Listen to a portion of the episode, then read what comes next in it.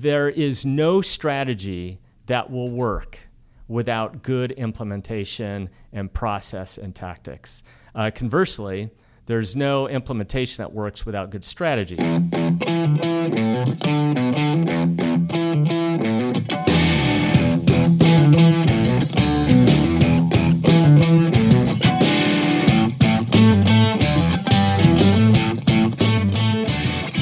There, welcome to the Idea Revolution podcast, the podcast for post startup entrepreneurs who are seeking to break out of the drone, the same old tired ideas, and dive into some truly creative thinking about their business. I'm Rick Thomas, and today I'm pleased to introduce our guest podcast co host, Adi Klevit, principal consultant with Business Success Consulting. Welcome, Adi.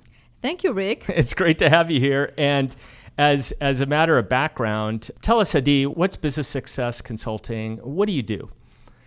So we do consulting for uh, small to medium sized businesses, uh-huh. and we help those businesses with uh, systems, protocols, procedures, basically anything that has to do with management systems we implement in those businesses. We help businesses scale and grow and become more profitable. Right. So thank you for that. And for any of you listeners that know anything about me, you'd go, "Well, Rick, isn't that what you do?" And it is. It's yes, it is. And this is the fascinating thing when Adi and I were introduced last year by a colleague, and that is we're in very similar work, and yet we have a very different focus to what we do.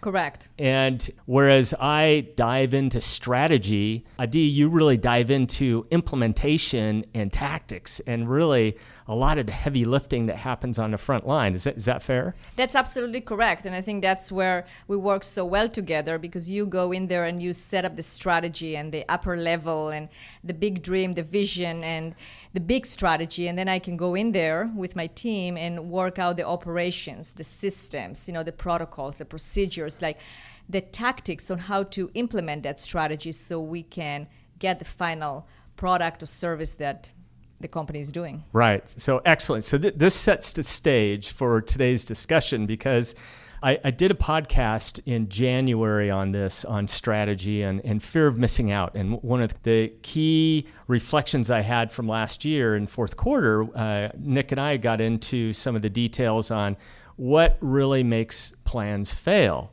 And it's yeah. this notion that people feel like they have to boil the ocean, they have to do everything, when in fact it's about doing some very simple, successive things, but most everything else you say no to. So, anyways, not to repeat that, but when Adi and I really started to get to know each other and, and our books of business and how we how we engaged with the client, I, I began to think, boy, this is a great follow up discussion to the podcast I just did because th- there is no strategy that will work without good implementation and process and tactics. Uh, conversely, there's no implementation that works without good strategy. So, hence the interest in this discussion. So, but for one more moment before we go there, t- tell us how did you get to do this work? What brought you here? And you're an engineer, right? I am, just like you. That's right. That's Another right. recovering engineer.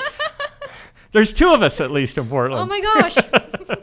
True. So, how did I get started? Well, I started, as you said, uh, my education, my background is industrial engineering. Okay. And I started working just fresh out of college as an engineer. And industrial engineering is all about process process improvement. So, I started working on projects on process improvement, and then gravitated from there to more management consulting, and uh, working in national in consulting company for several years and then decided to start my own company. That was seven years ago. That's how business success consulting group started. And we've been concentrating on the tactical aspects and the implementation of the strategies into businesses. Yeah fascinating. Okay yeah. great. Thank you for that. So to kind of kick off the, the, the, discussion, tell me what, what are some of the best practices when you, when, you, when you look at implementation and developing good tactics to back up a, a, a strategy or strategic plan. What, what are some of those best practices? What are your go to methods when you engage with a client and begin to look, look at this? So, the first part will be the discovery part. And that is where the strategy and the tactics actually come together. Because in the discovery part, it's very important for me to understand what is the strategy of the business, what uh, what is the vision, what is the mission, you know, what is the actual what are the objectives of the organization what are the core values once you understand once, once i understand that then I can write a plan on how to write the processes. But it's very important to understand the overall what the company is doing, you know, the overall strategy, the overall where they are going. Because just like you mentioned at the beginning, it was very good, and your last pod- podcast was excellent in terms of the fear of missing out. You can go in, in so many directions, but if you're not focused on one direction, you're not going to get there. So it's really important for me to understand what is that strategy and where we are going so then the processes will actually follow that strategy. Right. So that's in, in, in, in your experience when you're doing these engagements, how often it, uh, are those frameworks in place, like the, the vision, the mission, the values, all those necessary components that makes up a really good implementation? How often is that stuff? Does that stuff exist, or do you find like, oh my gosh, uh, we got work, we got work to do before we can even do the work? Right. So it's a, it's an excellent question because I can say that the majority of the time it doesn't exist. I mean, it, let me rephrase that. There are some businesses or several. I would say about maybe 50% of the businesses will have that because at some point in time they had to write their mission or their vision or their core values, but they don't know what it is. I mean, if I ask a business owner, what is your mission statement? and they have to say well let me look somewhere in some drawer to find it that means that they're not living by it. They don't right. have it as their operating purpose every single day. And that's where the strategy is so important because they have to have that strategy. They have to understand where they're going. Right. It does exist. Do the people actually use it rarely yeah so okay you you gathered this information as part of the kind of the inquiry and the assessment. Right. And then you establish, uh, you put together kind of a plan on how you approach it. Exactly. The second step is the planning. And the planning in writing a process is very, very important because you have to be able to plan the process of writing processes and putting a system together. And that uh, planning stage consists of doing a gap analysis. Where do you want to go and where are you at right now and how are we going to get there? Okay. It consists also of mapping all the processes, doing a workflow analysis. You know, depends on what we're doing a process for. So, for instance, let's give an example, a specific example. So, for instance, we are going to we decided that we are going to write up the process for a business development for a business. Okay. So we need to walk through the different avenues of that how that happens, the different lead sources, how do you contact those leads? You know, what information do you give them? It's like just walking through the process. So there is a specific workflow or the specific process flow with the end result of acquiring a new customer or new client. So we have to see all the different steps, and that's what we look for in the planning. We have a flow chart, we have a whole we map all the processes. In the planning section or the stage of the writing a process or documenting a process is also um, assigning the, responsibilities to different people who is going to write which part. And then also um, the accountability part who is going to be report to whom by what due date so we can actually get this project done. So the discovery phase and the planning phase is very important. It probably takes about 20% of the time, but it's really 80% of the importance because if that's done correctly, then it's actually going you'll be able to develop the processes, which is the next step, and then implement it which is extremely important part of it. Right, right. Okay, so in, in the, again in this discovery, you're, you, what I heard is you're, you're, planning the planning. Correct. That's a step after that. I would say that the first step is the discovery, where yeah. I basically learn about the business and what is in there what what exactly where they're going against the mission the vision you know what what is the overall strategy? And from right. there i can plan. And from there we can develop the processes. Yeah. Okay. So you, you develop the workflow assignment and responsibilities. And and then then you start doing the work. Correct. Right? And is that are, are you doing the work? Or when you engage with the clients are, are they actually writing the processes or is it a combination? Typically, how does that work? It's typically a combination. It's typically, I will show you how to do it. then we do it together, then you do it. That's Right. basically the approach that we take. And writing it is and also depends on the level of engagement and depends on the level of the complication how complicated those processes are and um, if you need to have technical savvy or technical knowledge to write those so it really depends on what processes we are writing but the bottom line is that the business owners and the employees are the one who are doing are the ones that are doing it every single day or every month or every week or whatever uh, the frequency is, and they know how it works. So they are the ones who are going to document it. What Right. I do and what my team does is we go and challenge and ask. You know, our favorite question. You know what our favorite question is, or our favorite statement Yeah. is why is it being done this way? And that this favorite statement is, well, because that's the way we've always done it. Right. We're always looking for this is the way we always done it because we know that there is something there that has to be looked at. Because that's one of the aspects we didn't talk about. But when you're actually documenting the processes, you're increasing the efficiency and effectiveness because you really challenge and look at every single step to see if it is a correct step and it really needs to be done that way. Or maybe there is a more efficient way to do that and that's what we're experts at doing is really looking at it because you know when you look at it from the outside in you know we are coming into a company that we haven't been doing it for 10 years the same process over Right. and over so we have an exterior set of eyes on the process and we are able to recognize the inefficiencies and ineffectiveness and that's really where putting in processes can affect the bottom line of a business because we make things more streamlined and more efficient Right. So, h- how do you get broad engagement across an organization? I mean, because I, I, I have to imagine that uh, sometimes, especially if you're talking about change of process, um, not everybody likes change. In fact, most people don't like change, is what I've experienced. absolutely So, how do you get broad engagement so they'll engage in the process of re examining how things are done and, and clarifying and, and ultimately owning it? So, you know, you're bringing up a very good point because it is a problem. If you ask me, like, what do you, what problems do you encounter when you go into a Right. company and want to implement those processes? It's really the buy-in for the employees. I mean, it's also the buy-in from the owners and from upper management, but that I have a direct contact with. So by the time they bring us in, is because they decided to make that change. And the first thing is the decision, and they decided, okay, we want to do something different. There is a buy-in from the owner. There's a buy-in from upper management, so they know that this is, needs to be done Right. the way that uh, we get the buy-in from the rest of the the staff, the rest of the team, is by really by education, you know, by showing how the process, having processes, how it's going to improve their quality of work life. You know, how is it going to improve what they are doing? To show that there is a benefit in doing that. And only when we achieve that, then we get the buy in.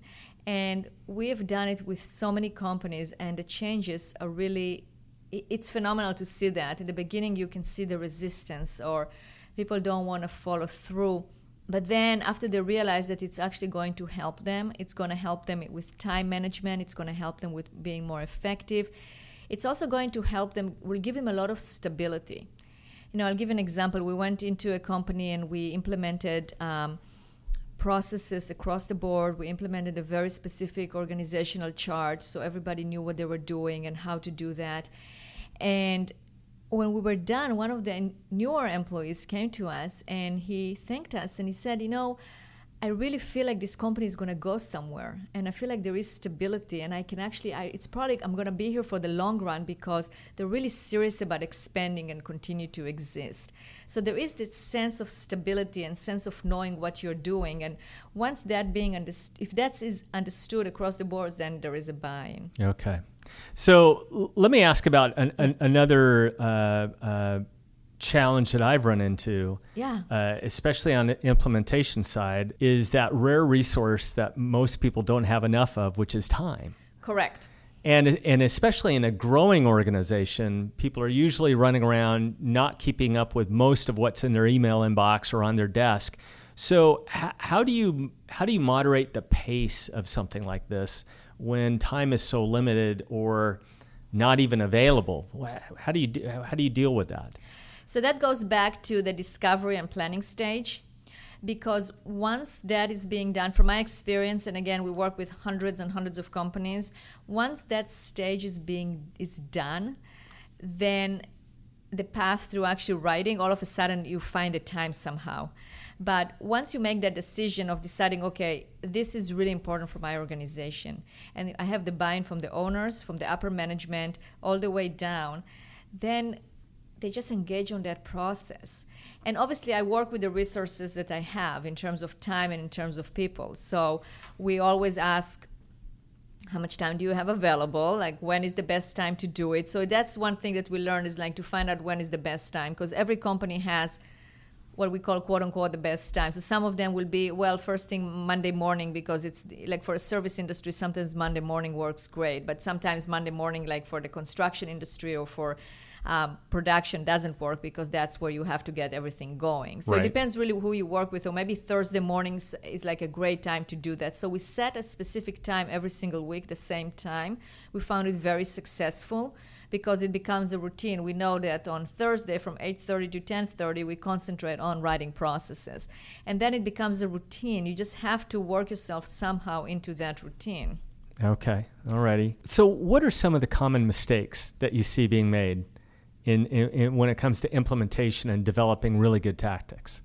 So you know trying to and it goes back to what you said in terms of the fear of missing out or really expanding too much in two different too many directions is like all of a sudden deciding to document everything and then nothing gets documented right, right. and and you don't really need to do that i mean yeah eventually ideally you'll have documentation of everything but you know including how to clean the company's kitchen but it's that's not the important thing. That's why you have to recognize the priorities you know. You have to look across the boards and see which what do you need to do first. Once mm. you realize what you need to do first then you go okay let's do that one first because that is going to increase my customers my clients my profitability so once you do that and you see how the process actually work and that it, it's working for the company, then you can move on to the next one and then the next one. You want to see results. So I think going back to the question, what is the biggest mistake is that people try too much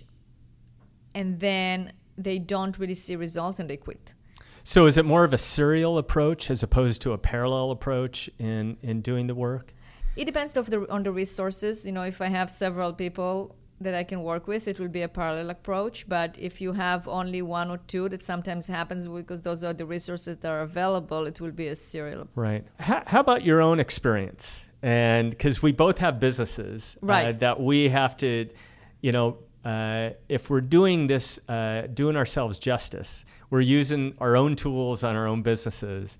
And t- tell me about how do you use the tools in your business, and what what have been your learning experiences just from your own perspective in your business? What works well, and and what have you learned to do differently? That's an excellent question. I really learned that if I don't have a strategy, then I can go in off in all directions, and I can try new avenues that are not as eh, that, that do not prove themselves as my core services and then they distract me from my core services.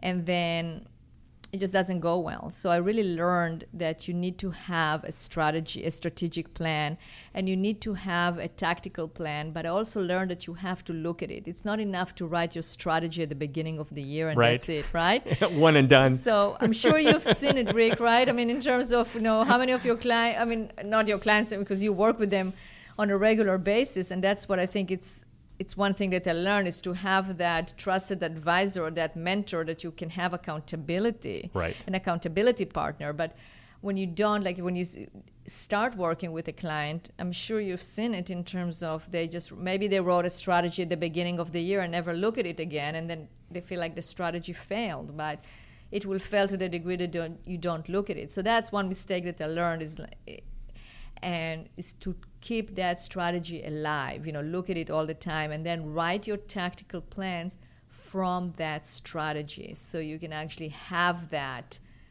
as step-by-step action. I, I, I, will um, uh, that resonates with me and I, and I will acknowledge that definitely some of the mistakes that I made early on was I would I would do the work but then it would it would sit on the wall or sit on the shelf somewhere until about that time next year the following year where I'd, I'd, I'd, I'd look at it again and go, okay, um, either I did or made some progress or not too much. And, and I eventually had to be honest with myself that I needed to make this more of a process for me.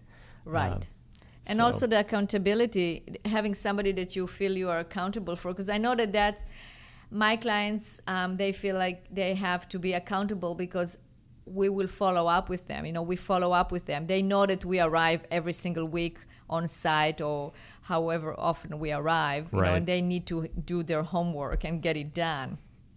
So the same thing works for us. You know, we have to be accountable either by ourselves or having somebody that we account that helps us with that accountability.